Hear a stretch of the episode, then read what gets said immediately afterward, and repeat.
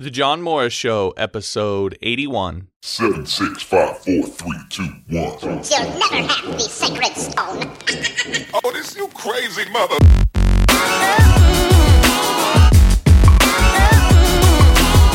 Hey there, my name's John Morris. I'm a former U.S. Army veteran turned freelance web developer. And my goal for you at this podcast is twofold. First, I want to help you learn how to code. Second, I want to help you turn that code into a full time living. Because if you're like me, what you want is the freedom, the satisfaction, and the income that you get from being a high profile web developer. So if that's you, be sure to subscribe to the podcast on iTunes, SoundCloud, or YouTube so you never miss an episode. You can find all my past episodes and get subscribed at johnmorrisonline.com slash John Morris Show. Also, as you get value from the show, consider becoming a supporting listener on Patreon because you'll help keep the show free for everyone and you'll get access to exclusive courses, source code, and Q&A sessions available only to supporting listeners. Visit johnmorrisonline.com slash Patreon, that's P-A-T-R-E-O-N, to become a supporting listener. All right, let's get into this episode. Hey everybody, welcome back to the John Morris Show, johnmorrisonline.com. This episode, how to deal with other developers who are lowballing you on freelance sites, or how to deal with clients who always end up choosing the lowest bidder. And I wanted to talk about this today just because this is probably the most common objection I get when I talk about freelancing and especially on freelance sites. And it's legitimate. I mean, in a way, I've I've been on there, I've seen it. It happened to me when I first started out. And so I want to give you the solution. So let's get into this. First, I want to ask you a couple questions. So, do you judge a movie by the price of the ticket or by the performance you see? Or do you judge a suit by the tailor's bill or the fit and finish of the clothes themselves? Do you ju- judge a car by the MSRP or how it feels when you hit the gas? Do you judge a dinner by the cost or the taste and tenderness of the steak? And like I said, I get this all the time. Freelancers who complain about freelancing sites like Upwork because clients always go with the low, lowest bidder. And then so and, and say so and so from XYZ country can afford to lowball me, yada yada yada. And to me, this is a symptom of a different kind of problem. The problem isn't the client, the problem isn't the other developer. The problem is with you and your approach to how you're using these freelance sites. And that should be liberating. That shouldn't you shouldn't take that as an insult. Take that as being liberated because you can do something about it. You have control in this situation. You are not subject to the women will of other of clients and other developers. You have a choice and something you can do here. So, price is as big of a problem as you allow it to be. And that's because clients aren't focused on cost. As much as you might think so, as much as they might break up bring up money, in their mind they're not actually focused on cost. What they're focused on is risk.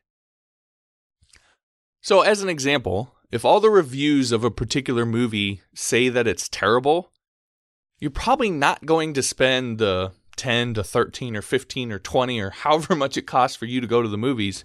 You're probably not going to spend that money on that movie. Or if you're going to a restaurant or thinking about going to a restaurant and a friend of yours tells you that the steak is bland, you're probably not going to drop $20 on that steak. Likewise, if you're on a freelance site and you have no job history, no testimonials, and no portfolio, a client probably isn't going to risk a few grand on you or even a few hundred dollars because they see you as a risk. Most clients are willing to pay if they know that they're going to get their money's worth in return. But if not, then they see you as a risk. However, once you can lower your perceived risk in their mind, once you can get them to see you as a lower risk, price becomes less and less of an issue because you become the safe option, even though you might cost more. Now, I really want you to get that point because it is the key to understanding how to get around the price problem. When clients see you as the safe option, even though you charge more, price disappears. And you can get there. You can get to that point where they actually see you as the safer bet, even though they're going to have to spend more money on you. Think of it, let's say it's tires, right? And, you, let's say you have kids and you're out buying new tires and you have Goodyear brand over here and you have XYZ brand over here that you never heard of, or maybe even a better analogy is say you have Firestone brand that has had some issues in the past. And Goodyear brand for four tires costs you 50 bucks more than XYZ brand over here that you don't know anything about. Will you spend the extra $50 in a brand where you know what the reputation is? Where you know that, or you believe, it's not even no, to be honest with you, it's not even no. It's just believe. it's just believe. Those tires could be no better. But in your mind, because you know the brand, most of us believe that that brand is going to last us longer than XYZ brand that we know nothing about. So, again, when you can become that safe option, even though you cost more, price disappears. So, how do you do that? How do you lower your risk and get them to see you as the safe option? Well, there's lots of common ways, and I talk about these all the time. And don't just because I'm going to move on and talk about something else, don't over or underestimate these. Okay? A killer portfolio goes a long way. Again, if you're following my instructions and you're picking a niche and your portfolio is full of items related to that niche, when they look at your portfolio, they will likely see that you've already built the exact thing that they want and it looks great. It functions awesome. That goes a long way towards you being a safe bet. Also, a sound job history. When they see that you've worked on 50 or 75 or 100 projects that are very, very similar to theirs, and they see that you've delivered on those projects, and they see that you've got good ratings, you go a long that goes a long long way towards you becoming the safe bet and the third one, raving testimonials. So again, when they see you've worked on those projects and they see the client saying, great to work with, delivered sooner than I expected, communicated well, etc., etc., etc., you become the safe option in their mind, even though you're charging more. But the thing is, is you probably already know those things that's probably where you're stuck is you don't have the portfolio yet. Now, if that's the case, I recommend you go back a couple episodes uh, where I talk about how to get a killer portfolio even though you don't have any clients. If if that's you, go listen to that episode and do what I advise there cuz that'll solve this one. But a sound job history, look, you can't get it till you get it, right? Raving testimonials on those freelance sites, you can't get it till you get it. So, you have to go out and get those things. So again, that might be where you're stuck. So here's an even easier way if you're brand new and you don't have any of this stuff. And it's Now I'm going to tell you, it's really ingenious and brain busting here. And that is help them. That's it. Just help them. Let them actually experience what it's like to work with you. Think of going to the grocery store. And this is an analogy I use all the time. You know why they have those stands at the grocery stores that give out samples? Because it works. Because when you try it and you like it, there's a good chance you're going to buy it. If you're new, this is the way that you get your foot in the door without having to do tons and tons of free projects, without having to go through years and years of networking. You get your foot in the door by helping people. And you are lucky enough to live in a day and age where you can do that at scale. So, some simple things you can do. When you're bidding on projects, don't just set the price and tell them how great you are. Provide some advice. Give them value in the bid. Right? If you see something in there that sticks out to you that maybe you think it's a wrong approach or maybe you know there's you can actually tell them a certain part of it how to do it without them having to have pay somebody to do it. Again, you're new. You got to build a reputation. So set yourself apart in that way. Provide advice in your bid.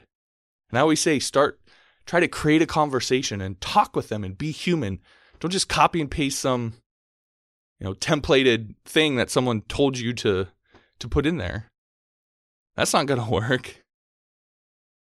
Communicate, give value, provide advice, help them in the bid. The other thing I harp on all the time, start creating content. You can create videos, tutorial videos around your niche on YouTube. You can go on Stack Overflow and answer questions. You can go on Quora. you can create Medium posts, you can have your own blog. And at the end of all of those, just a simple message that says, if you'd like me to do this for you, go to such and such URL. That's my Upwork profile, and you can hire me. When they come and view your content and they get value from it, and they're able to do something because of it, that builds more trust than any portfolio, any job history, any testimonial ever could. Because you've actually just helped them. It's, again, it's going back to the grocery store. If you take a bite of that sausage and it tastes good, you don't care what the brand is. You don't care what their history is. You don't care about any of that. You actually tried it and it tastes good. That's all that matters. I want more.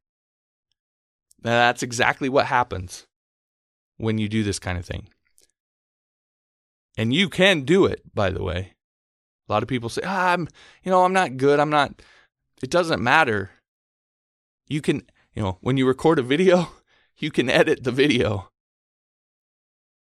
Go, uh, go back to some of my first videos I made.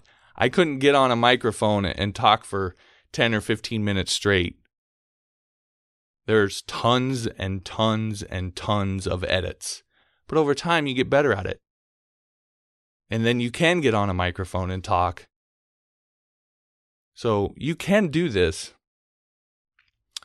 Anyway, I get into all of this and a lot more in the video I just re- released over on Patreon called the Upwork Checklist, which is step by step instructions on start, starting from scratch on Upwork and exactly what to do. And I talk a lot I, I talk a, a lot about what we just talked about, plus a lot more. Now you can get access to that video as a supporting listener over on Patreon at johnmorrisonline.com slash Patreon. And in case you're doubting, like I said, you can do this. Look, I'm not some genius here doing this. I'm not. I work with coders every single day that are much smarter than I am. The difference between them and I is heck, it's probably been seven, eight years ago now. I decided to get on YouTube and start making videos. And I have bumbled and stumbled like a bull in a china closet my way through it. to the point now where my videos get 135, 140 plus views a month. It brings in tons and tons of traffic. And I get quote requests every single month. So you can do it. If I can do it, heaven knows you can because the likelihood, it's likely that you're much smarter than I am. All you got to do is go for it. And you can get the step by step instructions over on Patreon at johnmorrisonline.com slash Patreon. All right, everybody, thanks for listening. I appreciate you giving me some of your time today. If you do me a favor and like this video so that I know that you like this kind of content, also, if you know someone who'd benefit from this, I'd appreciate if you'd share it with them. And if you haven't yet, be sure to subscribe. You can do it on YouTube at johnmorrisonline.com slash YouTube. You can do it on iTunes at johnmorrisonline.com slash iTunes. And now we are up and rolling on Google Play Music and their new podcast platform. You can get that at johnmorrisonline.com slash Android. You'll be able to subscribe there. All right, like I said, thanks for listening, and we'll talk to you later.